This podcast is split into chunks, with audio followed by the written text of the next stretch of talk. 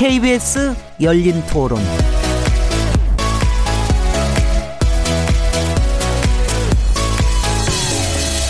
안녕하세요. 묻는다, 듣는다, 통한다. 케이비에스 열린 토론 진행자 시민 김진애입니다.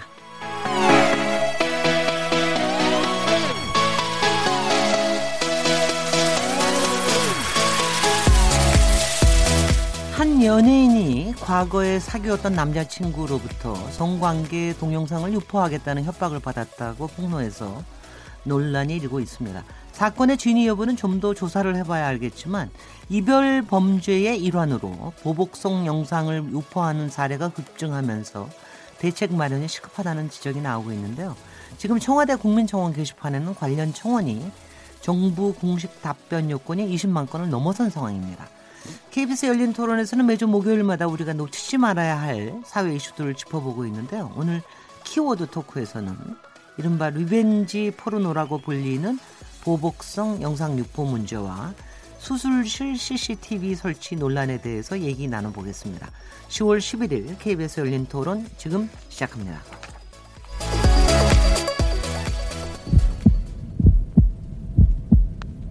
살아있습니다. 토론이 살아있습니다. 살아있는 토론, 케이비에스 열린 토론. 토론은 라디오가 진짜입니다. 진짜 토론, 케이비에스 열린 토론. 아니 근데 동의해서 찍었다 그러면은 처벌이 안 된다고 하는데, 일단 유출을 하면은 그거는 범죄니까, 아니 그건 자기가 나쁜 거라고 알고 있을 텐데 너 한번 좀 당해봐라 이런 그런 거잖아요. 범죄라고 생각이 드는데 사실 지울 수 있, 있는 게 아니라서, 그게 한번 올리면은 끝까지 평생 꼬리뼈처럼 따라다니는 거니까, 또 사실 보려고 하는 사람들이 있으니까 그걸 올리는 사람들이 있는 거겠죠. 공유를 하고 또 이렇게 되니까 그게 문제인 것 같아요. 제 친구도 뭐 회사에서 화장 실에 이런 데 몰카가 설치가 돼 있어가지고 찍혔는데 동료들끼리 그걸 공유하고, 여자 사원들은 막 성추행 당했다 막 그런 쪽으로 막 생각을 하는데 남자들은 대수롭지 않게 생각하는 경우가 너무 많아가지고, 그거를 불법적으로 어떤 상업적으로 또 인신적인 어떤 협박용도 그런 쪽에 있어서의 활용은 사람으로서 해야 될 일은 아닌 것 같습니다. 그건 좀 가혹할 정도로 처벌을 좀 강화해야 된다고 생각합니다. 실질적으로 엄벌할 수 있는 제도적인 보완이 있어야 된다고 생각합니다. 네, 케이비에스 일 라디오 열린 토론 들어가기에 앞서서 여러분께서도 총토론에 참여하실 수 있는 방법 안내해드리겠습니다. 오늘 키워드 토크 코너에서는 이별 범죄의 일환으로 벌어지고 있는 디지털 성범죄, 보복성 영상 유포 논란과 수술실 씨씨티비 설치 문제에 대해서 얘기 나눌 예정인데요. 이별 범죄가 보복성 영상 유포라는 형태로 행해지는 이유가 무엇이라고 보시는지, 디지털 성범죄에 대한 처벌 수위에 대해서는 어떻게 생각하시는지 청취자 여러분들의 생각을 듣고 싶습니다. 또 수술실 씨씨티비 설치에 대한 찬반 의견과 대리 수술 등 의료진의 일탈 행위를 막으려면 어떤 대책이 필요하다고 보시는지 문자 보내주세요. 샤프 구칠삼공 번으로 참여하실 수 있고요. 단문은 오십 원, 장문은 백 원의 정보 이용료가 붙습니다. 케이비에스 콩, 그리고 트위터 계정 케이비에스 오픈을 통해서도 무료로 참여하실 수 있습니다. 케이비에스 열린 토론은 매일 새벽 한 시에 재방송됩니다. 그리고 팟캐스트로도 들으실 수 있습니다. 청취자 여러분의 날카로운 시선과 의견 기다립니다. 자, 그럼 오늘 케이비에스 열린 토론 목요일 코너죠. 키워드 토크 함께 하실 패널 네 분 소개해드리겠습니다. 아, 민변 부회장님이시자 참여연대 정책위원으로 활동하고 계시는 김남근 변호사님 나오셨습니다. 네, 안녕하십니까? 한국 여성 변호사의 이사이신 손정혜 변호사님 자리하셨습니다. 안녕하세요, 손정혜 변호사입니다. 네, 범죄 심리 전문가이시죠. 활약이 점점 더 커지셔야 될 것 같은데요. 이용혁 건국대 경찰학과 교수님 나오셨습니다. 예, 반갑습니다. 빅데이터 전문가이십니다. 최재원 다음소프트 이사님 모셨습니다. 네, 안녕하세요. 네, 오늘은 주제 두 개가 다 어, 동영상, 디지털, 씨씨티비 뭐 이러는 거 보니까 디지털에 관련된 성, 범죄인 거로 보여요. 범죄 또는 범죄 예방에 관련된 뭐 이에 대한 건데, 아 최재원 이사님 좋으세요? 어, 저는 이제 디지털이 다른 네. 세상이 아니라고 보거든요. 네. 우리가 지금 이 사는 이 세상이 이제 디지털도 포함되어 있기 때문에 네. 어, 이렇게 좀 독떨어지게 보기 시작하면 이해가 안 되는 게 많은데 네. 우리가 지금 이 오프라인과 이 온라인이 거의 지금 같은 세상이다라고 보면 그런 관점에서 이해를 좀 해야 될 것 같아요. 근데 앞으로는 점점 더 정교해지고 점점 더 다양해지고 그럴 거 아니겠어요? 그리고 점점 더, 더 빨리 퍼질 테고. 그렇죠. 그럴 거 아니겠어요? 네, 그래서 지금 우리가 갖고 있던 인식 자체도 지금 예전의 어떤 기준으로 봤을 때 이해 안 되는 것들이 앞으로도 많이 발생할 것 같아요. 그런가 하면은 또 그걸 그 기술을 이용을 해가지고 여러 가지 예방이나 또 아니면 정말 뭐 완전히 억제할 수 있는 이런 것도 만들 수 있다고 보심 믿으십니까, 이용혁 교수님? 네, 뭐 그럴 경향이 이제 상당히 있죠. 그 빅데이터 네. 등을 활용해서 어느 시간과 장소에 범죄가 집중할 것이다. 네. 또 그 장소에서의 범죄 특성은 무엇이다. 이것을 인공지능 등을 통해서 또 디지털 정보를 통해서 사전에 예측을 할 수 있으면 경찰 인력이라든가 이것을 그 시간에 집중해서 배치할 수가 있고요. 네. 또 범죄의 그 재범 같은 것도 사실은 여러 가지 그 디지털 그 정보를 통해서 사전에 이제 막을 수 있는 교정 프로그램도 이제 만들 수는 분명히 그 있을 것 같습니다. 근데 그럼에도 불구하고 지금 범죄라고 하는 것이 온라인상과 오프라인상의 구분이 없습니다. 심지어 강도라든가 살인이라든가 이런 것도 사이버 공간에서 이미 다 검색을 하거나 정보를 얻거나 뭐 이렇게 지금 그 되고 있기 때문에 네. 결국은 이제는 사이버 공간과 실제 공간의 범죄의 구분이 있는 것은 아니다. 이렇게 봐야 될 것 같고요. 네. 다만 이것을 이제 예방하는 그런 방안을 그 사이버 공간에서 여러 가지 금칙을 하든가 또는 아, 일상적 생활을 통해서 네티즌들이 사전에 수상한 것을 경찰 등에 제보를 할 수 있다고 한다면 이것도 사실 또 막을 수 있는 것이 되기 때문에 네. 동전의 양면적 측면이 있지 않나 생각됩니다. 항상 이용혁 교수님답게 긍정적이시군요. 네, 그 뭐 그런 긍정적인 태도가 필요할 거는 같습니다. 이거 상당히 얘기를 하기에는 좀 그렇게 유쾌하지 않은 그런 사건인데요. 최근에 가수 구하라 씨 사건을 둘러싼 논란이었죠.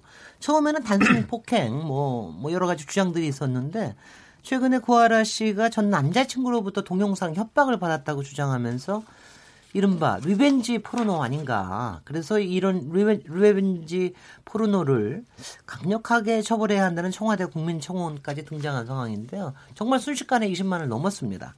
사건 개요부터 간단히 좀 살펴보면 어떻습니까? 어떻게 이용혁 교수님 보고 계시죠? 네, 이거를 이게 바로. 처음에 이제 발생한 것이 구월 십삼일입니다. 한 달도 안 됐네요. 네, 그 일일이 그 신고로 네. 이 남자 친구가 일방적으로 폭행을 당했다라고 신고가 이제 들어갔고요. 그리고 나서 십칠일 그 십팔일에 이 여자 연예인과 남자 친구의 일방적 폭행이냐 아니면 쌍방 폭행이냐 네. 여부에 대해서 경찰에서 각각 조사가 그 이루어졌습니다. 그래서 이때까지만 해도 혹시 합의가 될 수도 있지 않는가. 만약에 단순 폭행이라 한다면 반의사 불벌죄이기 때문에. 그런데 네. 그 시점에서 경찰은 전치 이주 삼주의 상해가 분명히 그 있었기 때문에 또 남자친구의 그 모습 자체가 상당히 심했습니다. 네, 직장도 못 나갔다 뭐 그러더라고요. 네, 그렇습니다. 네. 그래서 그 상해죄로 의유를 해야 되겠다 이렇게 그 생각을 하고 있었는데 여기에서 일종의 그 반전이 그 일어나게 됩니다. 뭐냐 하면 이 구월 십삼일 날 그 당시에 이 남자친구가 팔초와 삼십초 분량의 지금 말씀하신 이른바 성관계 동영상을 교묘한 방법으로 이 여자 연예인에게 보냈습니다. 마치 연예인 생활은 이젠 더 못할 수도 있다라고 하는 뉘앙스를 보내면서 그래서 이것이 그 리벤지 포르노의 전형적인 모습이다. 네. 그리고 추가 고소가 이루어졌습니다. 이 남자 친구에게 대해서. 그래서 시월 이일 날 경찰이 이제 압수수색을 통해서 이 남자 친구의 휴대폰이라든가 컴퓨터 등이라든가 이것을 조사를 해서 디지털 포렌식을 했고요. 네. 그래서 이 시점부터는 이제 전 남자 친구의 태도가 조금 바뀌어졌습니다. 네. 에, 그럴 의도는 없었었고 이별을 함과 동시에 옛날에 찍었던 것을 다시 재전송한 것에 불과했다. 그래서 합의의 가능성도 있다. 뭐 이런 식의 얘기가 바꿨기 때문에 그렇다 본다면 아 이제는 남자친구가 리벤지 포르노라고 하는 상당히 비난받은 일을 한 것이 아니냐. 그래서 그 시점에서 이 여자 연예인이 그 엘리베이터 안에서 무릎을 꿇고 비는 모습, 남자친구는 담배를 피는 모습 이런 것을 에, 보았기 때문에 엊그저께 그 해화동에서 여성 단체들이 일만 육천 명이 모여서 네. 이런 범죄에 대해서 속칭 리벤지 포르노에 대해서 강력한 처벌이 필요하다. 이것이 지금까지 일어났던 사건의 개요입니다.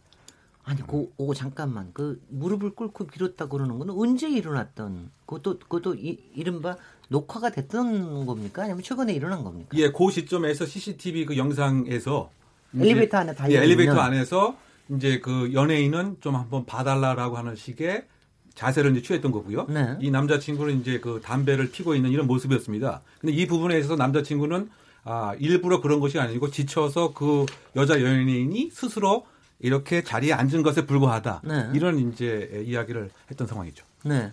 오프라인에서는 그렇게 해화동에서 집회도 이제 열리고 그러는데 온라인에서는 반응이 더 뜨거울 것 같아요. 최재원 어, 이사님. 일단 뭐 이 온라인 여론으로만 지켜보면 현재까지는 아직 이 그 남자 쪽에 조금 좀 부정적인 얘기가 많이 있어요. 네. 지금까지 나온 사실로 봤을 때는 이제 문제가 있다라는 얘기고, 그래서 지지한다라는 얘기가 가장 많았고요. 한 다섯 배 정도 어, 다른 거보다 높게 올라온 게 어, 지지한다라는. 누구를 지지한다? 이 연예인 측을 연예인을 지지한다라는 그런 측면에서 네. 지금 나오고 있고요. 여성 측이라고 보면 되고 네. 그 외에도 뭐 화가 난다, 뭐 비겁하다, 뭐 역겹다 같은 표현들이 아직까지 온라인 여론에서는 이제 여성 쪽에 지금 약간 좀 우호적인 그런 네. 어떤 입장을 좀 보여지고 있고, 어쨌든 이게 그 남녀 사이의 어떤 그 연인의 그 갈등 문제라고 어 봐야 되는데, 지금 이제 이게 더 크게 리벤지 포르노까지 확대된 거에 대해서 그동안에 이제 얘기가 됐던 이제 이별 범죄에 대한 그 약간 가려졌던 부분들까지도 지금 현재 같이 어 얘기가 나오고 있습니다. 네. 근데 왜 거기다 표현하실 때 아직까지는이라는 표현을 왜 하시는지? 왜냐하면 어, 왜냐하면 지금 뭔가 더 터질 게 있다라는 그런 게 지금 아직도 어, 도사리고 있다는 거예요. 어, 그러니까 지금 왜냐하면은 네. 양측의 입장만 가지고는 네. 어, 지금 그 동안에도 몰랐던 그런 어떤 영상이 있다라는 얘기가 그 이후에 나왔고요. 그럼 이제 더 다른 또 얘기가 나올 수 있지 않을까라는 그런 그 기다림이라는 게 안에 들어가 있더라고요. 어, 그래. 이용혁 교수님 어. 그럼 그거는 압수수색을 해가지고 다. 뭐 어떻게 뭐 많은 것들을 찾아냈습니까? 어떻게 어떻게 아까 압수수색을 했다고 그러시던데. 네, 그래서 이제 그 휴대 그 전화하고요. 네. 그다음에 그 컴퓨터 그 등을 통해서 네. 과연 실제로 다른 곳에 혹시 유포를 했는지 네. 아니면 이 남자친구 컴퓨터에만 주장대로 그대로 저장을 하고 있었던 것에 불과한 것인지 네. 이게 상당히 중요합니다. 왜냐하면은 동의를 받지 않고 제삼자에게 유포를 하게 되면은 네. 이 역시 이제 처벌을 더 강하게 받을 수가 있기 때문에 네. 그래서 그 부분에 있어서 수사 결과는 아직까지는 이제 알려져 있지는 이제 않은 상황입니다. 아, 그렇군요. 그런데 이게 리벤지 포르노라는 표현을 우리가 흔히 쓰는데 이게 잘못된 용어라는 지적도 있더라고요. 이게 이, 이, 뭐 그 이유가 리벤지 포르노가 가해자 중심의 언어다. 사실 그렇잖아요. 왜냐하면 리벤지 복수잖아요. 네네. 보복, 복수는 보통은 어떤 사람이 무엇인가를 잘못해서 응징한다는 개념이 성립되기 때문에 네. 피해자에게 책임을 전가하는 성범죄 사건에서 그런 인식이 좀 깔릴 수밖에 없는 단어가 지금 리벤지라는 단어고요. 그 뒤에 있는 포르노도, 포르노는 보통 상업용 영화로 배포되거나 다수가 소비될 걸 전제로 하는 표현이거든요. 네. 그러니까 리벤지 포르노라는 자체가 여성을 어떤 성적인 대상화하고 그리고 그것을 상업적으로 소비한다라는 부분, 그리고 뭔가 여성이 잘못됐으니까 보복을 당해 만한 음. 어떤 책임 소재가 일부는 있다라는 인식이 깔려있는 표현이기 때문에 이것은 가해자 입장에서 보는 표현이다. 이것을 뭐 디지털 성폭력이라든가 비동의 뭐 성폭, 성적 영상이라든가 이렇게 이제 좀 다르게 불러야 된다라는 주장은 굉장히 많이 왔었고요. 다만 음. 이제 어, 아직까지는 널리 사용되고 사람들이 인식하는 단어로는 리벤지 포르노가 좀 많이 유통되어 있는데 개념 설정부터 다시 해야 된다는 게 지금 일각의 지적입니다. 이거는 처음에 이런 말을 쓰게 된 게 미국에서부터 나왔겠죠, 물론. 네, 그렇습니다. 네. 오래됐어요. 미국에서도 이런 일이. 미국에서는 이런 리벤지 포르노라고 불리는 이런 사건들로 여성들이 자살하는 사건들도 발생을 했고요. 그 어, 네. 협박이나 불안감, 우려감, 어떤 수치심 때문에 목숨을 잇는 극단적인 선택 사례도 있어서 이게 비단 우리나라만의 문제는 아니고 전 세계적으로 음. 발생하고 있는 문제입니다. 디지털 시대. 그러니까 한... 이 말을 그럼 이렇게 하겠습니다. 오늘은 리벤지 포르노란 말 안 쓰겠습니다. 다 보복성 동영상. 그러니까 우리 법무부에서는 이제 이 용어를 디지털 성범죄라고 하자고 이렇게 네네. 얘기를 하고 있어서 네. 일단 정부가 뭐 이렇게 하자라는 게 일반화된 용어가 될지는 모르겠습니다만 일단 그 어떤 디지털 그 세계에서의 일종의 성범죄거든요. 이것도 네. 그, 그 촬영 대상이 됐던 그 여성에 있어서는 굉장히 씻을 수 없는 어떤 그런 걸 안, 피해를 안겨주는 그런 그 범죄 형태이기 때문에 이제 디지털 성범죄로 하자 이렇게 얘기를 하고 있어서 네. 뭐 제가 보기에는 뭐 적절한 용어가 아닐까 생각이 들어요. 디지털, 디지털 성범죄, 성범죄 중에서도 이 경우에는 이별 범죄라고 얘기를 합니까? 어떻게 합니까? 아, 뭐 그러니까 크게는 받아 뭐 연인들끼리 범죄지만. 이별을 하며 하다가 이제 발생한 뭐 네. 범죄한 동기는 이제 될 텐데 아직 그. 이별 범죄라는 말이 공식적인 말은 없죠. 아니 공식적으로 지금 쓰고 있어요. 이별 범죄, 네, 이별 범죄로 지금 이렇게 아, 쓰고 그래요? 있고요. 그러니까 네. 오히려 이제 그 표현이 더 맞을 수 있다라고 또 볼 수 있는 게 어쨌든 지금 이 한국 여성의 전화가 공개한 그 자료에 따르면 이 지난해만도 이걸로 인해서 살해된 여성이 최소 여든다섯 명이다. 이별 범죄로. 네, 이별성 범, 이별 범죄는. 네, 그리고 또 네. 살인 미수로 피해를 겪은 여성이 최소 백세 명이다라는 또 이 보도 자료가 있고요. 네. 이천구 년부터 이천십칠 년까지 이렇게 남성에 의해서 살해되거나 살해당할 뻔한 여성이 한 천삼, 천사백여 명에 달할 것이다라고 그렇게까지 지금 나와 있기 때문에 사실 보도되지 않은 것까지 포함하면 더 우리가 생각했던 것보단 클 수 있다라는 얘기를 아, 하는 최재원 거죠. 최재원 이사님 얘기하시면 갑자기 경찰처럼 보여요. 아, 네, 이용혁 교수님. 네, 그런데 네네. 이별 범죄 제가 이제 공식 용어는 아니죠. 그 언론에서 만들어낸 네. 용어라고 생각됩니다. 그 남녀 간의 연애 관계를 이제 이성이 특히 이제 여성이 이제 그 이별 선언을 했는데 이것을 제대로 수용하지 않고 일종의 남성 가부장적 그 태도로 일정한 응징과 보복을 하는 일련의 그 행태들을 언론에서 칭할 때 이별 범죄다. 네. 그래서 이별을 할 때에도 안전하게 하는 것이 필요하다. 이제 이런 맥락인 것이고요. 네. 그래서 그것을 한국화해서 리벤지 포르노 이렇게 그 만든 것이 아닌가 저는 생각이 됩니다. 네, 그래서 이제, 네. 여기 리벤지라고 하는 것을 리벤지 포르노 쓰면 안 되기 때문에 우리가 왜냐하면 이것을 희화화하거나 상당히 축소하고 피해자 입장에서는 제이 차 피해자 화가 될 수 있기 때문에 네. 제가 생각할 적절한 표현은 보복성 영상물 네. 뭐 이렇게 표현하는 것이 좀 적절하지 않을까 생각합니다. 네. 그 보복성 영상물을 보내는 또는 유포시키는 이런 경우들이 상당히 많이 늘어나고 있는가요? 어떻, 어떻습니까? 그것이 이제 그 공식 통계상에서 잡히기 시작한 것이 뭐 최근이고요. 네. 또 그렇다라고 해도 이와 같이 보복성 영상물인지 여부는 잘 알 수가 이제 없는 이런 그 상태입니다. 네. 그래서 늘어나고 있는 것이 직관적으로 느껴지지만 그 객관적 수치로는 뭐 정확하지는 이제 않은 것 같고요. 네. 그럼에도 불구하고 여러 가지 그 매체라든가 또는 그 알릴 수 있는 통로가 많아지기 때문에 분명히 숫자가 증가하는 것은 맞다. 특히 이와 같은 디지털 성범죄, 성범죄가 제일 신고가 되지 않는 범죄라고 이렇게 얘기합니다. 그래서 어두울 암자, 숫자 수를 써서 암수 범죄율이 제일 높다라고 하는 것이 바로 성범죄입니다. 네. 왜냐하면 본인의 정체성이 드러날 우려가 있고 또 성적 폭행을 당했다고 하는 사회적 낙인에 대한 두려움 때문에 실제 공식 통계에서 잡히는 그 비율과 비교했을 때 구 퍼센트만 공식 통계에 잡힌다고 하는 이런 연구 결과들이 있습니다. 그럼에도 불구하고 어쨌든 증가하고 있는 것은 지금 분명한 그 추세이고 그만큼 여성의 이별 선언을 제대로 받아들이지 않는 소위 그 가부장적 남성의 증가가 함께 깔려져 있는 숨은 네. 요인이 아닌가 이렇게 생각도 되는 거죠.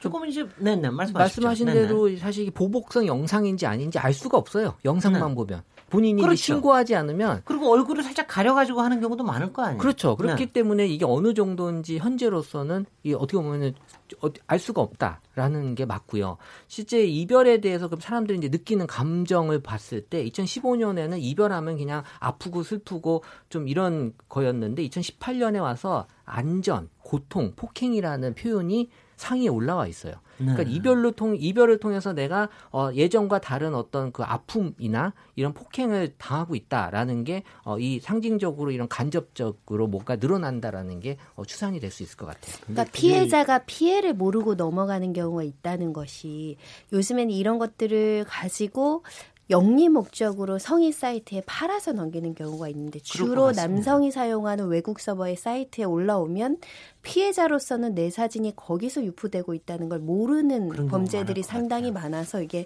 헤아릴 수 없을 수 있다라는 생각까지 듭니다. 근데 법적으로 조금 확실하게 얘기를, 얘기를 좀 해주십시오. 이런 동영상을 유포하는 거라든가 이런 거에 대한 법적인 정의가 어떻게 되는지. 성폭력 범죄의 처벌 등에 관한 법률 이제 십사 조에 이 내용이 있는데요. 우리의 경우에 있어서는 이제 카메라 등의 그 촬영 장비로 성적 욕망이나 수치심을 유발하는 다른 사람의 신체를 촬영하는 경우만 이제 범죄의 대상이 됩니다. 이제 네. 일본 같은 경우는 그 제삼자가 그 사람을 특정할 수 있는, 알아볼 수 있는 걸 촬영하게 되면 이제 일단 범죄가 되는데, 우린 이걸 성범죄의 영역에서만 보기 때문에 일단 성적 욕망이나 수치심을 유발할 수 있는 신체 부위를 촬영한 경우에만 이제 그 이 성범죄 처벌 등에 관한 법률에 의한 대상이 되는 것이고요. 그러니까 우리가 좀 더 정확하, 조금 더 정확하고 좀 더 포괄적인 편이네요. 사실은 일본에 비해, 비해서는. 그렇죠. 우리 아니 일본은 이제 더 넓은 거죠. 그러니까 동의를 받지 않고 다른 사람이 누군지를 알아볼 수 있게 음, 그렇게 촬영을 했다 그러면 예, 음, 음. 하면은 이제 다 대상이 되는데, 우리는 이제 이게 성적 그 수치심이라든가 욕망 이런 것들을 유발하는 신체라고 했으니까 이제 그게 네. 좀 특정되는 거죠. 그 부위를 이제 촬영한 의사에 반해서 촬영한 경우에만 이제 처벌을 받게 돼 있습니다. 예전에는 이제 동의를 받지 않고 촬영한 경우에만 이제 처벌이 됐어요. 그래서 동의를 받고 촬영한 거를 유포시키면 또 처벌이 안 됐습니다. 근데 그게 법 개정이 돼가지고 지금은 동의를 받고 촬영을 해도 동의를 받지 않고 유포를 시키면 이제 그것도 처벌할 수 있도록. 당연하죠. 예, 그렇게 이제 네. 법이 개정이 됐습니다. 근데 약간 이제 더 문제가 되고 있는 건 최근에 이제 대법원에서 몇 개의 무죄 판결을 내린 게 있는데, 그, 그 채팅 같은 걸 하다가 동영상으로 채팅을 하다가 상대방이 신체를 보여주니까 그걸 촬영을 했어요. 그래서 그거를 유포시켰는데 그거를 이제 기소를 하니까 우리 대법원에서 이게 무죄다라고 했는데, 왜 그랬냐 하면은 여긴 분명히 법에는 신체라고 돼 있지. 근데 촬영한 게 신체를 촬영한 게 아니라 저쪽 채팅 화면에 있는 그 화면에 나온 화면을 촬영한 거잖아요. 영상을 촬영한 거잖아요. 그러니까 그게 이제 죄용법정주의 엄격하게 처벌, 그 사람을 징역 살리 이런 그 엄격하게 해석을 해서 해야 되는데, 신체가 아닌 이제 화면을 촬영한 것이기 때문에 처벌할 수 없다. 뭐 예를 들면 이런 진짜로 그렇게 나 그렇게 무죄 판결 나왔죠. 그래서 이제 너무 이제 법을 제한적으로 해석을 한다. 네. 그렇게 해서 이제 비난이 많은데요. 결국 네. 이제 우리 대법원이 이런 태도를 계속 취하게 되게 되면 결국 그런 신체 부위가 동영상화된 네. 화면을 촬영 해석을 유포하는 행위도 이제 처벌하는 그런 조항을 이제 신설해야 되는 이제 그런 이제 상황입니다. 그다음에 이제 이 범죄에 대해서는 이제 미수범 처벌도 있어요. 그러니까 만일 이제 이 사건의 경우에서 이제 쟁점이 되는 게 어, 먼저 그 연예인의 그 동영상을 언론에다가 이제 제공하려고 그랬었다는 거거든요. 네. 그리고 제공하려고 그런다라고 또 이제 이렇게 협박을 또 했다는 거예요. 그리고. 아, 지금 요번, 요번. 요번 사건의 요번 경우에 있어요. 있어서. 네. 근데 만일 이제 제공하려고만 했다라고 그러면은 아직 이제 뭐 실행에 착수, 범죄 단계로 안 가기 때문에 미수범으로 처벌하기는 어렵지만, 아마 언론사에 줬는데 네. 그 언론사가 배포를 하지 않았다. 그러면 미수범으로도 이제 처벌될 수가 있는 거죠. 네. 아니, 네, 네, 네. 더 얘기하실, 네, 더 네, 얘기하실. 그런 그런 이제 그 지금 우리의 처벌 범위들은 이제 그렇게 좀 돼 있는데 네. 다른 나라의 같은 경우에서는 아까 말씀드린 것처럼 이제 일본 같은 경우에 있어서는 이제 꼭 무슨 성적 욕망이나 수치심을 유발하는 신체뿐만이 아니라 그 개인의 어떤 사생활을 보호한다는 측면에서 그 개인이 다른 사람이 보면 누구다라고 이렇게 특정 지을 수 있는 음흠. 그런 것들을 이제 동의를 받지 않고 촬영을 해서 배포하는 경우는 거기까지 처벌할 수 있도록 이제 이렇게 지금 하고 있습니다. 고정하네요. 아, 아실지 모르겠는데 그게 만약 언론사에다 주로 뭐 찌라시나 옐로우페이퍼한테 줄 것 같은데, 뭐 무슨 이상한 황색 잡지나 뭐 이런데, 그런데다가 만약 줘가지고 거기서 그냥 알아볼 수는 없게 그냥 유추만 할 수 있게 가장 정말 싫었다. 싫어도 되는 겁니까? 싫으면 안 되죠. 말씀하신 것처럼 성적 수치심을 야기할 수 있고 여러 가지 상황을 종합하면 피해자라는 것이 특정될 수 있을 때에는 말씀하신 것처럼 그 사람이 동의받지 않고 성적인 어떤 수치심을 유발하는 사진이나 동영상을 유출한 책임을 물을 수 있고요. 네. 만약에 개인이 전혀 특정이 되지 않았을 경우 그러면은 처벌할 수 있느냐. 네. 그럼 피해자의 특정이라는 부분은 문제될 여지는 있지만 결국 그 사람의 어떤 종합적인 정보나 개인정보를 누설한 부분에 대해서는 인격권 침해에 대한 어떤 책임을 반드시 져야 될 것으로 보이고요.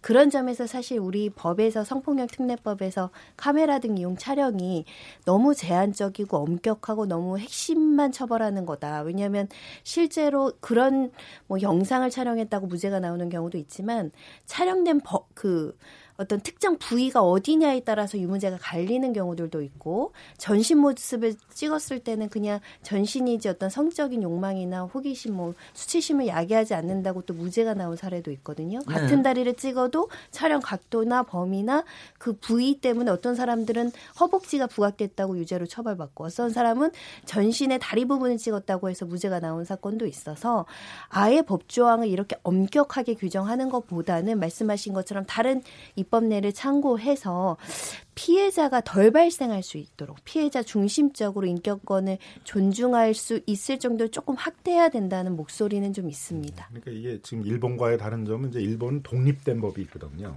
그 개인, 개인 이제 명칭은 이제 개인의 영상물 배포 등 피해 방지에 관한 법률 이렇게 돼 있어요. 아, 그렇군요. 네. 그러니까 이제 아까 이제 그 보복성 영상물 이렇게 얘기를 하셨는데, 이제 포르노라는 거에 문제점 극복이 됐는데 그 보복성이라는 계속 문제가 좀 될 수가 있습니다. 왜냐하면은 그게 과연 그럼 그 여성이 먼저 가해를 했기 때문에, 그 보복 보복이라는 건 되갚음이잖아요. 그래서 그렇죠. 피해를 먼저 내 공격을 받았기 때문에 되갚음하기 위해서 하는 것이냐, 그건 또 아니란 말이에요. 네. 처음서부터 그냥 여성이 계속 피해를 입는 그런 것이기 때문에 이게 이제 보복성이라고 이름 붙이는 것도 적절한 건 아닌 거죠. 그래서 네. 일본은 그냥 개인의 영상물, 이게 꼭 성적인 거에 제한되는 것뿐만이 아니라 누구를 특정할 수 있는, 그 사람을 특정할 수 있는 사생활 아, 영역이 되는 것들을 길에서 찍, 찍는 것도 안 되는 예, 거예요. 찍은 거를 이제 본인의 의사에 반해서 어, 배포를 하는 경우에 있어서는 이제 처벌을 하고 그거에 대한 피해 방지 대책들을 세우는 그런 법률로 돼 있습니다. 그러니까 성폭력 범죄하고는 좀 성격이 다른 거죠. 네. 근데 우리는 성폭력 범죄 처벌 특례법 안에 이걸 넣으니까, 넣으니까 자꾸 우리 법원은 이게 성폭력 범죄하고 같은 위의 것으로 봐서 성폭력 범죄라는 건 굉장히 엄하게 처벌을 해야 되는 거거든요. 네. 그러다 보니까 이제 처벌 범위를 계속 좁히려고 음. 같은 신체를 찍은 동영상을 또 찍었는데 그건 동영상을 찍은 거기 때문에 처벌하면 안 된다고 그랬고. 아, 그 말씀은 예, 이해하겠습니다. 예전에는 네네. 또 이제 그 동의를 안 받고 신체를 촬영한 것을 배포한 것만 처벌을 받은 거니까, 동의받고 촬영한 걸 동의 안 받고 배포하는 것도 처벌이 안 된다라든가, 굉장히 이렇게 제한적으로 우리 법원이 해석하는 이유가 있는 거거든요. 네. 그러니까 이 부분을 좀 띄어내가지고 성폭력 어, 범죄 등 처벌에 관한 특례법이 아니라 이제 일본처럼 디지털 일반, 디지털 그 개인의 사생활까지 포함을 해가지고 이제 네. 그 본인이 원하지 않는데 그 개인의 어떤 사생활을 특정할 수 있는, 개인을 특정할 수 있는 그런 걸 만들어서 배포하는 것들에 대해서 이렇게 일반적으로 좀 처벌을 하거나 피해 방지를 하는 이제 그런 쪽으로 나가는 게 더 뭐 입법적으로는 좀 타당하지 않을까도 생각이 듭니다. 그런데 이용혁 교수님, 우리나라 그 일단은 성폭력 어, 처벌법 안에 들어있어 들어있다고는 하지만 지금 현재 실제로 형량 자체가 굉장히 기준이 너무 낮다는 얘기도 있던데 어떻게 보고 계십니까? 예, 그 실제 이제 양형을 이렇게 분석한 그 결과를 보게 되면 징역형을 받는 경우가 팔 퍼센트, 구 퍼센트에 불과하고 나머지는 벌금 아니면 집행 그 위에입니다. 그러다 보니까 지금 이 피해를 당한 이런 그 보복성 영상물의 피해자는 영혼이 말살되는 그런 정신적 황폐화를 겪었는데, 이 가해자는 거의 뭐 구십 퍼센트 이상은 그냥 바깥에서 평상시와 달리 활보를 그 하고 있기 때문에 이 상대방 피해자가 겪는 정신적 고통에 전혀 비례하지 못하는 이런 그 양형이 이루어지고 있는 것은 아닌가, 이런 비판이 있습니다. 네. 그래서 작년에 그 정부에서도 이와 같이 벌금 또는 징역형으로 되어 있는 성폭력 관련 특례법에서 벌금 조항을 아예 빼고 징역형만 구형할 수 있도록 이렇게 강력하게 바꿔야 되겠다. 그래서 네. 현재도 몇 의원이 그와 같은 이제 법안을 그 마련 중에 그 있는 것이죠. 네. 그래서 결국은 양형의 문제가 아닌가 그 생각이 됩니다. 뭐 다른 나라하고 비교했을 때도 보통 삼 년, 오 년 이렇게 음흠. 규정은 비슷하게 돼 있는데 실제로는 실형을 받는 경우가 구 퍼센트에 불과하기 때문에 네. 그야말로 이제 그 종이 종이 속에만 이제 법이 있지 실제성으로 작동하지 않고 있다. 이것이 네. 지금 엊그저께 있었던 해화역에서의 여성단체들의 네. 그 주장인 것 같고요. 또 여성의 입장을 예, 남성 그 판사들이 잘 못 이해하고 있는 것은 아니냐. 네. 또 젠더 감수성도 그 약하다. 왜냐하면 이같이 그 자신의 미행스러운 부분, 특히 전 남자친구하고 성관계를 가진 이와 같은 영상이 그 음란 사이트라든가 제삼자에게 유포가 되게 되면 본인의 앞으로의 그 생활 자체는 그야말로 너무나 치명적이다. 그런데 예, 실제 그 양형은 너무 미약하다. 그것에 비례해서. 그래서 그것에 대한 좀 개선이 좀 있을 필요가 있지 않나 보입니다. 그 여기 뭐 여기 자료 보니까는 보복성 영상 유포한 남자가 집행유예를 선고받았는데 그 이유가 술을 마시는 상태에서 충동적으로 범행을 저지른 점, 젊어서 자신의 행동을 개선할 여지가 있다는 점이 고려됐다고 합니다. 이, 이, 실제로 이렇게 쓰고서는 고려된 겁니까? 손정혜 변호사님? 네, 실제로 아까 말씀하신 그 통계나 설계 분석, 판례 분석을 보면은 벌금형이 칠십 퍼센트 이상이에요. 네. 집행유예도 한 이십, 뭐 십사 퍼센트, 뭐 이십 퍼센트 미만이거든요. 벌금은 되게 어느 정도나 나오는 겁니까? 오백, 천, 뭐 아이, 사건마다 그렇지. 좀 다를 수는 있겠지만요. 네. 그러니까 결국은 뭐냐면 법정형이 영리 목적으로는 칠 년까지 아니면 오 년까지 법정형 자체는 낮지 않은데 실제로 실무적으로 관대하게 처벌하고 있다. 그 얘기는 우리 사회나 우리 사법부가 아직 이런 어, 디지털 성범죄에 대해서 동의 없이 유포된 사진을 내 피해를 입은 피해자의 어떤 피해를 관과하거나 중대범죄로 인식하지 않기 때문에 이렇게 좀 솜방망이 처벌이 나온다는 것이고요. 집행유예 요건 중에 술을 마신 상태에서 충동적으로 범행을 한 거는 요즘에는 거의 술을 먹고 폭력을 행사하거나 술을 먹고 음주운전 사고를 냈을 때 그걸 이유로 감형해주는 사례들이 없어지고 있거든요. 그런데 이 디지털 성범죄에 대해서는 술을 먹었다는 이유로 참작했다라는 건 사회적인 분위기에 완전히 역행한다는 거고요.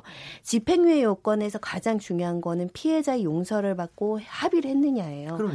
피해자로부터 합의를 했으면 집행유예가 나와도 마땅할 수 있지만 보시면 그런 양형 자료는 없습니다. 젊어서 실수 한번 했네라는 게 이 판례의 주된 요지라면 그럼 피해자 입장에서는 젊을 때 이런 어떤 인격살인을 당하고 배신감을 느끼고 특히 이런 보복성 동영상을 유포하시는 사람들은 여러 차례 협박 끝에 이것을 그 실제 실행하는 경우가 그렇겠죠. 있거든요. 사전 협박이 많았겠죠. 예, 그런 피해자의 여러 가지 상황들을 고려를 한다면 이렇게 선처해 줄 수 때 재범이 또 가능하지 않겠느냐 또는 이렇게 집행유예 벌금형이 많다는 것을 안 남성들이 또 잠재적으로 범죄를 저지를 만한 동기부여가 되지 않겠느냐 그런 차원에서 강력한 처벌을 해달라는 게 여성계 네. 입장입니다. 그러면은 양, 양형 예, 양형을 고려할 때는 이제 그 행위의 유형, 그러니까 행위가 이제 폭력적이었느냐 죄질이 어떠냐 이런 것도 따져야 되고 또 하나 이제 피해의 정도를 네. 따져야 되는데.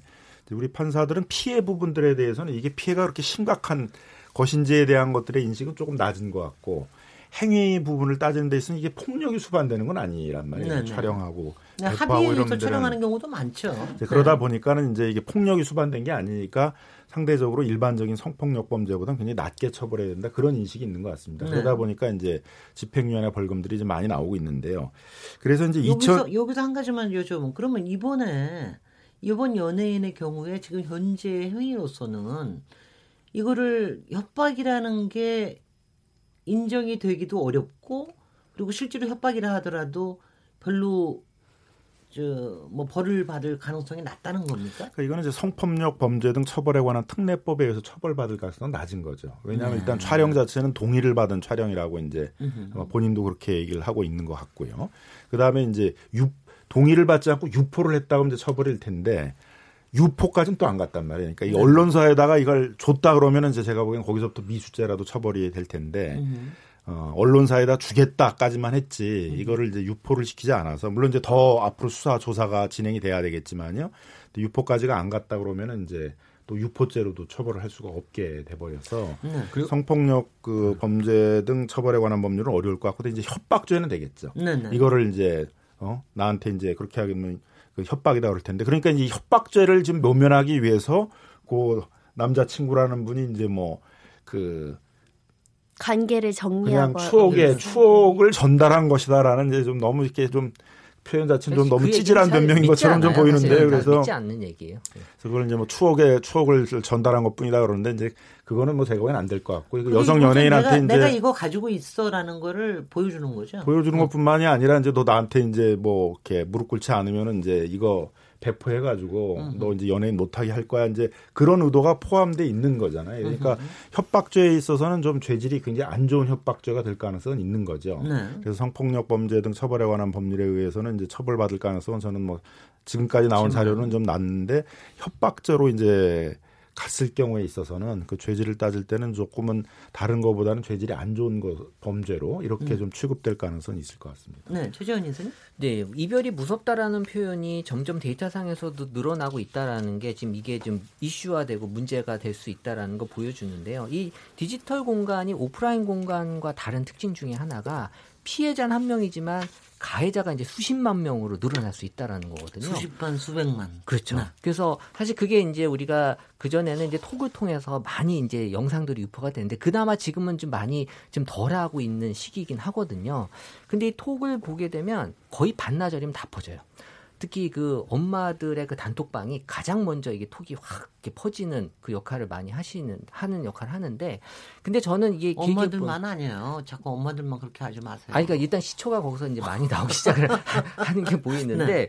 이 기술하는 입장에서 보면 이제 영상 인식 기술이 우리가 생각하는 것보다 훨씬 많이 발달이 돼 있거든요. 우리가 방탄소년단의 한 멤버의 춤을 검색하고 싶으면 방탄소년단 뭐 누구 이름을 치는 게 아니라 어 지금은 카메라를 켜놓고 똑같은 춤을 추면 그 춤을 찾아줄 수 있는 기술까지도 나와 있어요. 그러니까 저는 앞으로 이게 이 영상이 문제가 될 영상인지를 사전에 네. 인지가 되고 얼마든지 기술적으로도 막을 수 있는 게 가능은 해요. 아, 그렇군요. 네. 네. 그리고 지금도 이제 사후긴 하지만 톡이 전달이 됐을 때 이제 지우는 것까지도 지금 제공이 되고 있잖아요. 네. 그러니까 사실 앞으로 이런 것들이 무차별하게 예, 퍼지는 그런 경우는 기술적으로 많이 막을 수는 있는데 어쨌든 근본적인 대책은 분명히 필요하다라는 거죠. 네. 그래서 이제 이천십칠 년 구월 달에 이제 정부에서 이 디지털 성범죄에 대한 피해 방지 종합 대책이라는 걸 발표를 했었습니다. 네. 대책 중에 이제 하나가 이용혁 교수님 말씀하신 것처럼 이제 벌금형을 없애고 징역형으로만 처벌할 수 있게 하겠다라는 이제 내용도 있었고요. 그다음 이제 가해자에게 영상물 삭제 비용을 물리겠다. 글쎄. 이게 이제 실효성이 있는 건지 잘 모르겠습니다만 이제. 거기에 들어가는 많은 비용이 들면 그것도 물리겠다고. 그다음에 방송통신심의위원회에서 이제 삭제 요청을 하면 일단 포토리나 이런 데는 무조건 먼저 선 차단을 해놓고 음흠. 그다음에 방송통신심의위원회가 삼 일 내에 긴급회의를 열어가지고 삭제 여부를 결정을 한다.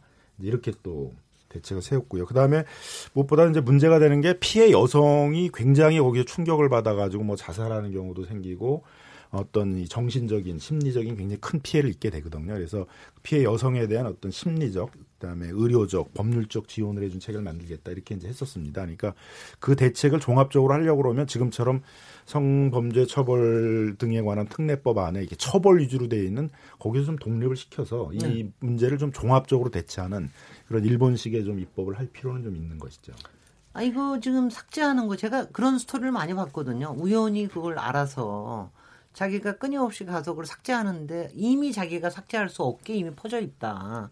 그 다음에 이걸 삭제할 수 있게 어디다가 업체에다 부탁을 했더니 이게 뭐 엄청난 돈을 요구를 해가지고 너무너무 힘들더라. 근데 이제는 그런 문제는 없어진 겁니까? 이용훈 교수님? 그런데 이제 그 삭제 비용을 이제 징수하고 이래야 되는데 사실은 신설 업체가 덕분에 많이 지금 등장을 했습니다. 네네. 그런데 그것을 완전하게 삭제하는 것은 근본적인 좀 한계가 있겠죠. 왜냐하면 짧은 시간 안에 그 다 퍼졌고 신설 업체가 과연 그런 것까지 샅샅이 다 찾아서 없애주겠느냐. 그런 것은 이제 근본적인 한계가 있음에도 어쨌든 잠재적 범죄자들에게 이 금전적인 것까지 이렇게 구상할 수 있다라고 하는 것에는 일정한 심리적인 억지 효과는 분명히 그 있지 않을까 이제 생각이 됩니다. 그리고 아까 잠깐 말씀을 이제 하신 바와 같이 그 패스트 트랙 제도라고 하는 것이 만들어져 갖고 과거 같으면 이제 그 방송통신심의위원회에서 십 일 이상 걸렸던 것이 지금 같으면 삼 일 안에 단축이 되고 네. 수사기관을 요청하면 일단 먼저 즉시 이제 삭제하고 보는 이제 그런 것으로 이제 그 정부 대책이 그 바뀌었기 때문에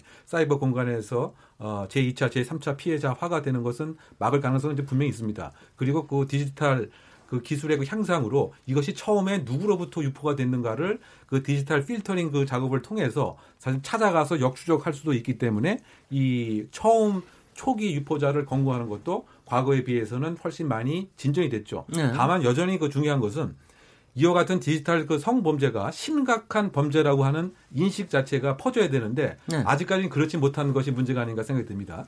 그러니까 지금 불법 카메라 촬영도 원칙은 그와 같은 표현인데 에, 언론이나 일반 사회에서는 그냥 몰카 몰카 이렇게 얘기를 한단 말이에요. 네네. 이게 몰카라고 하는 것도 우리가 기억을 반추해보면 옛날에 그 어떤 코미디언이 그 재미있게 웃기게 하는 어쨌든 압니다. 이십 년 전에 유행했던 그렇죠. 연애 네네. 몰카 몰카 몰래 카메라 그렇죠? 굉장히 예, 유명한 예 가상적 상황을 시나리오 만들어 놓고 재미있어하는 모습으로 몰카가 이렇게 음흠. 만들어졌단 말이죠. 네. 그러다 보니까 일반 사람들이 생각할 때 아, 그거 그럴 수도 있는 거지 이렇게 좀 경미하게 생각하는 이런 인식부터 확 바꿔야 으흠. 사실은 이와 같은 범죄가 나에게도 심각한 불이익이 있구나. 그리고 실제로 그 작년에 그 국무위원회에서 의결이 돼서 소위 그 몰카 범죄라는 거 하는 거 불법 촬영 범죄에 해당되는 사람은 화학적 거세의 대상까지 될 수 있는 사실상은 중한 범죄임에 그 부, 어, 분명합니다.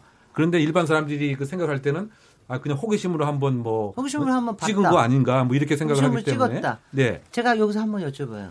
초기 유포자 뿐만 아니라 중간 유포자 한 대 대해서는 뭐가 없습니까? 원칙적으로는 이제 중간 유포자 역시 네. 그 그것을 이제 옮겼기 때문에 예, 코 날리는 사람도 사람들. 당연히 처벌을 받아야 되는데 그 중간에 있었던 뭐 만 명, 이만 명, 삼만 명이 계속 유포를 했다고 한다면 현실적으로 그것을 다 찾아서 처벌하는 것은 조금 현실적으로 그 쉽지 않기 때문에 처음 유포자만을 먼저 특정을 해서 수사기관에서는 처벌하고 나름대로 이 사건들을 마무리하는 것이 보통의 관례라고 봐야겠죠.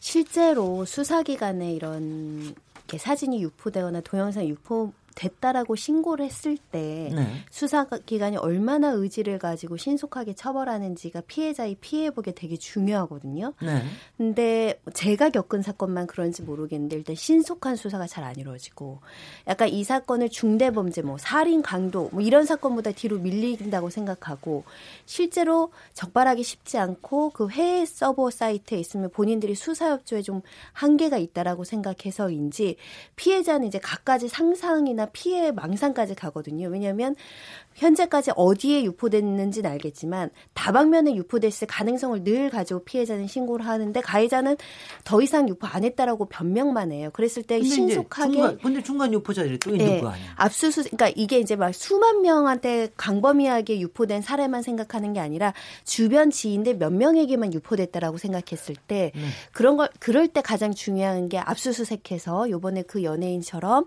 스톤 아주 빠른 시간에 디지털 포렌식을 통해서 이 가해자가 어디까지 유포했는지가 확인이 돼야 하거든요. 네. 그럼 피해자가 안심할 수 있어요. 아, 신속하게 하루 이틀 만에 압수수색 절차 거쳐서 며칠 만에 디지털 포렌식하고 우리 국과수에 보내서 이중적으로 확인을 해서 아 여기 사이트에 올렸냐 안 올렸냐 이런 경로를 추적해줘야 되는데 네.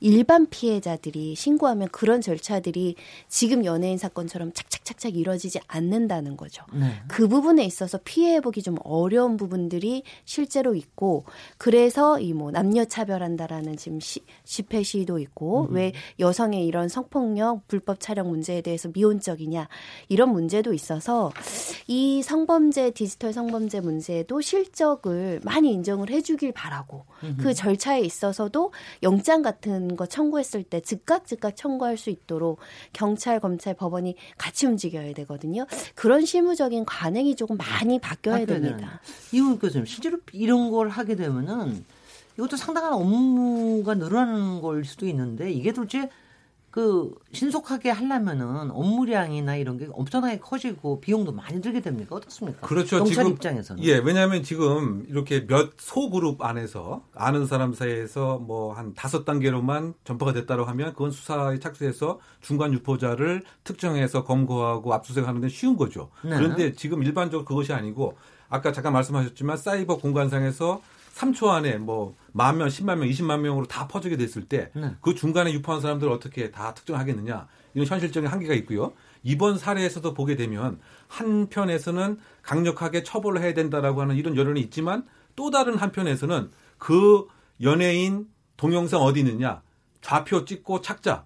이와 같은 그 검색어가 아주 급증을 했다는 거죠. 그러니까 이게 사회의 그 이중적 그 잣대가 분명히 그 있기 때문에 이런 중간적 입장에서 이것을 다운받고 또 이렇게 전파하고 이러한 수만 명, 수십만 명을 수사기관이 다 검거하는 것은 현실적으로 한계가 있을 수밖에 없는 상황이죠. 네. 그래서 사실은 전담팀, 전문 인력을 늘리고 디지털 전문 기술자들을 좀 늘려야 됩니다. 그래야지만 음. 좀 절차들이 간이화되고 신속화되고 정보 공유가 활발하게 이루어지는데 그냥 특수한 수사가 아니라 그냥 일반 사건처럼 처리를 하면 피해자는 그 수사가 끝날 때까지 굉장히 불안 초조하고 정서적으로 불안감이 커지거든요. 그래서 피해자의 피해를 회복하고 피해 확산을 방지하는 방법 중에 하나도 신속하게 빠른 수사. 강제 수사를 적시에 대입하는 게 중요하기 때문에 문재인 대통령이 이 사건에 대해서 말씀을 했거든요. 네. 경찰, 검찰에서 조금 제도적으로 음. 그 어떤 집단적으로 조금 부서나 이런 것들을 확보해야 되지 않을까라는 생각도 듭니다. 아니 이건 이거는 확실히 저도 나가서 피켓 좀 들고 싶은데 막 이런 생각이 들 정도로 아니 왜냐하면 이게 좀 그러니까 말하자면 이게 소름이 끼치는 게 와요. 이게 어디까지 퍼지, 퍼졌을지 모른다라고 하는 게 얼마나 불안하게 만들지. 근데 아까 최재원 지사님이 잠깐 얘기하실 때요. 아니 이걸 갖다가 뭐 미리 조금만 스캔해도 문제가 되는 동영상은 자동적으로 차단할 수도 있다. 뭐 이런 얘기를 하셨는데 이게 그런 문, 기술이 있습니까? 있죠. 왜냐하면 이게 문제될 수 있는 영, 신고가 들어오지 않더라도 네. 이 영상이 문제될 수 있는 영상이다라는 걸 사전에 판단할 수 있거든요. 왜냐하면 기존에 문제됐던 영상들이 어떤 영상인지가 이미 다 패턴 인식이 돼 있기 때문에 그런 영상이 만약에 유포가 되려고 했을 때는 미리 이제 막고 거기에 대한 어떤 검증을 통해서만 유포가 되게 한다거나 누가요? 누가 그걸 그거는 막아요? 이제 그 서비스하는 회사가 되죠. 그러니까 내가 정말 이거를 무슨 파일로 해갖고 유에스비로 주는 건 어쩔 수 없지만 네. 사실 지금 현재 기술로는 대부분 이제 그런 그 네트워크 상에서 다 전달을 하고 있거든요. 그러니까 업로드하는 할 때 그렇죠. 다 되게 업로드하는 네. 거 아니에요? 그래서 사실 휴대폰 안에서도 어, 플레이어가에서 그런 기술을 적용할 수도 있어요. 그래서 내가 이상한 풀, 영상을 보려고 그러면 이 플레이어가 막고 이걸 못 보게 할 수도 있거든요. 얼마든지. 음. 그러니까 이런 것들이 이제 기술적으로는 분명히 가능한데 아직까지는 이게 적용되기에는 이걸로 인해서 또 다른 내가 보고 싶은 것도 못 보게 되는 사용자 입장에서 불편함이 있기 때문에 어, 이렇게까지 아직은 적용할 수는 없지만 어, 단계적으로 정말 문제가 될 만한 것들부터 먼저 적용한다면 충분히 기술적으로도 막을 수 있는 여지는 있어요. 네, 결국은 이제 자율 규제가 그래서 이제 중요하다는 거죠. 그래서 이거를 이제 무슨 신고가 들어와서 방통위가 심의를 해서 심의해서 결정을 해서 이제 차단해라, 삭제하라. 음. 그러려면 이제 몇 달이 걸릴 수도 있잖아요. 그럼요. 그래서 그동안 이제 이 범죄 피해는 다 확산이 되니까 적어도 이제 기술적으로 그게 가능하다 그러면 지금도 이제 정보 어, 통신 이용 촉진 및 그다음에 정보 보호에 관한 법률에는 그런 음란물 이런 이런 그러니까 이건 이제 또 음란물에 속할 수가 있는 거거든요. 그래서 그런 것들의 배포라든가 전파들을 하지 못하도록 하고 있기 때문에 그런 거에 해당되는 것이라고 즉각 체크 체크가 되게 되면 일단 차단을 해놓고 네.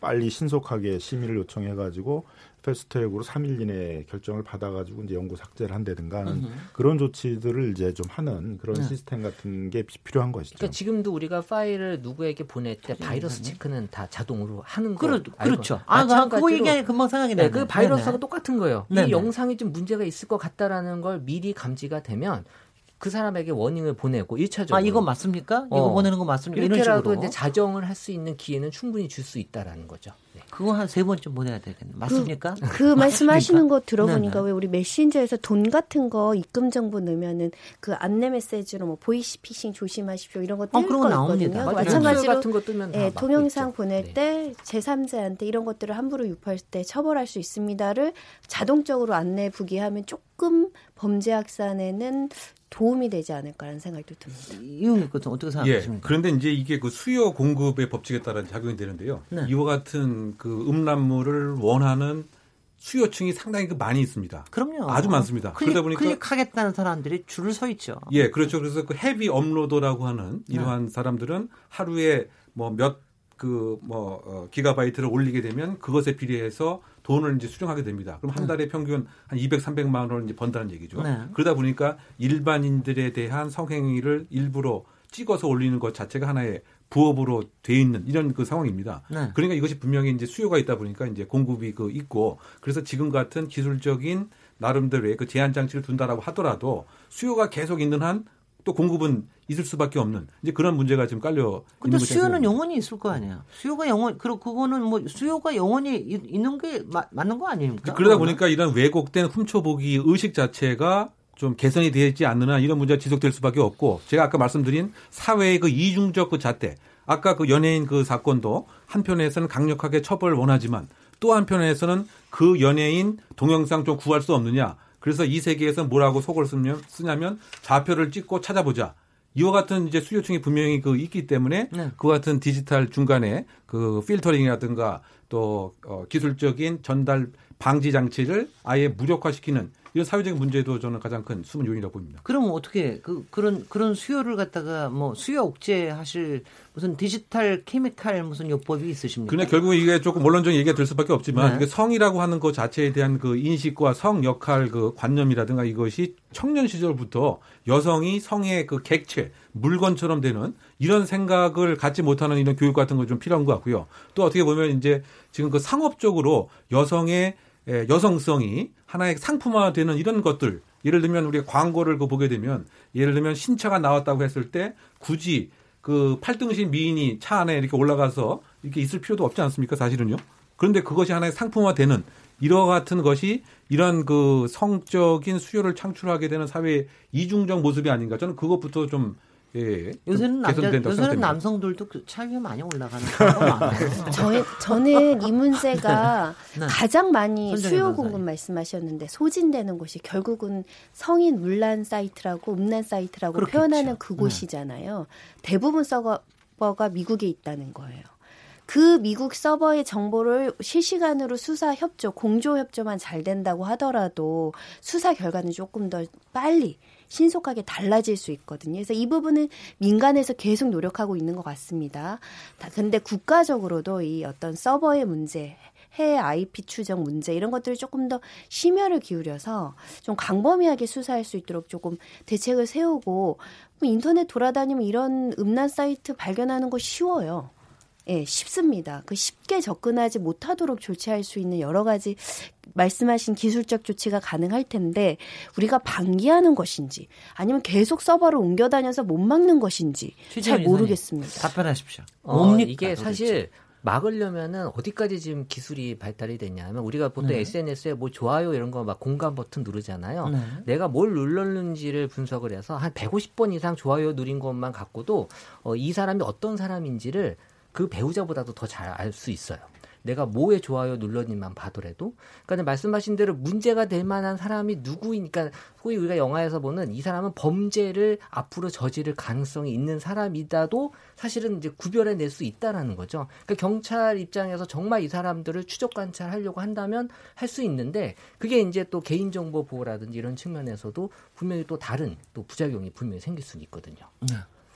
이제 아마 이 비용 문제도 있을 거예요. 그러니까 아마 수사기관의 입장에서는 이게 이렇게 비용을 많이 들여서 해야 되는 수사이냐에 대한 바로 그거죠. 그게 이제 동의가 안 되니까 네. 다른 여러 가지 수사하는 사람한테 이걸 수사를 맡기라고 그러게 되면 여러 가지 다른 수사를 하다가 아이 또 들어왔으니까 이제 영장 그럼 신청하러 또 검찰에 가서 한 일주일 있다 영장 받아서 이렇게 움직이면 이게 해결이 안 되잖아요. 근데 지금 이제 이 연예인 사건에서 보듯이 바로 즉각 그거부터 처리해서 영장 청구해서 바로 영장 받아가지고 바로 가서 네. 압수수색 해가지고 그거를 딱 차단해내니까 확산이 안 되게 되는 이제 그렇게 글쎄. 되는 거 아니겠습니까? 그러니까 네. 이런 정도 수준으로 해달라라는 것들이 이제 이 피해를 당하거나 피해의 우려가 있는 분들의 이제 요구인데 경찰이나 이제 이런 데서는 행정적인 비용을 그렇게까지 이제 투입하겠다라는 의지가 아직은 많지가 않아요. 경찰 측으로부터 저희가 이제 여러 가지 요청에 의해서 이렇게 뭐 제공해드리고 하는 적이 종종 있거든요. 왜냐하면 이제 그쪽에 자체 인력이 있지만 또 많이 바쁘시고 하니까.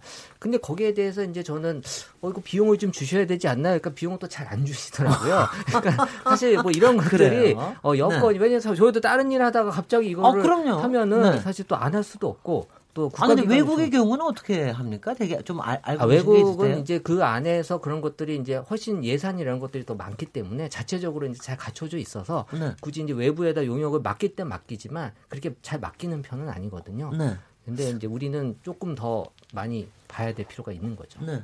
혹시 아세요? 외국에는 이 관련해가지고 그러니까 일본 예는 뭐 얘기해 주셨는데 전체적으로 보게 되게 되면 이제 이 범죄 수산 이런 것들이 우리 국가의 어떤 시각에서 보게 되면 이게 생산적인 게 아니잖아요. 그렇죠. 그냥 방어적인 네네. 것뿐이니까. 네네. 그러니까 여기에 많이 투자를 안 하게 되는 거죠. 음.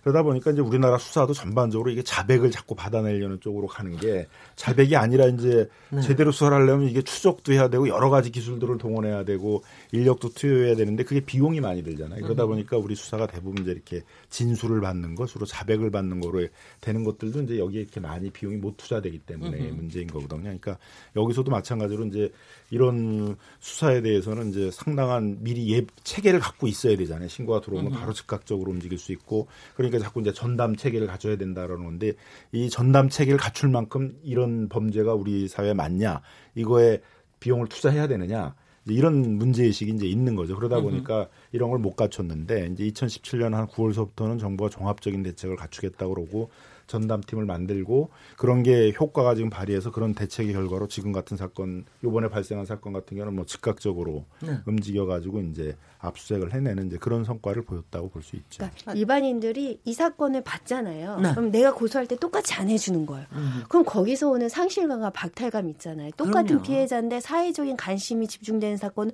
즉각 즉각하고 그렇지 않은 사건은 세워라 내워라 하니까 거기서 오는 어떤 사법체계에 대한 불신? 그러니까 이것도 맞는 말씀이 똑같이 똑같은 업무 매뉴얼대로 처리할 수 있겠도록 기간도 그 수단도 딱 정해진 대로 하셔야 되지 않을까라는 생각도 들고요.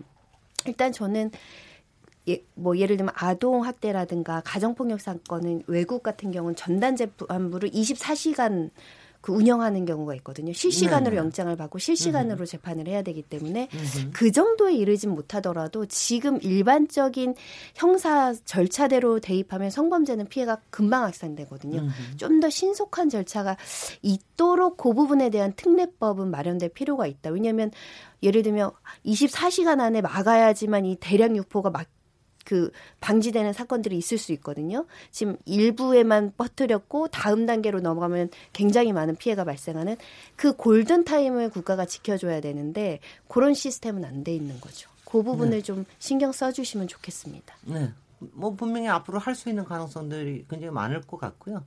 이용혁 교수님 그리고 최재원 이사님 기술적으로 많이 좀 보완을 해주시기 바랍니다.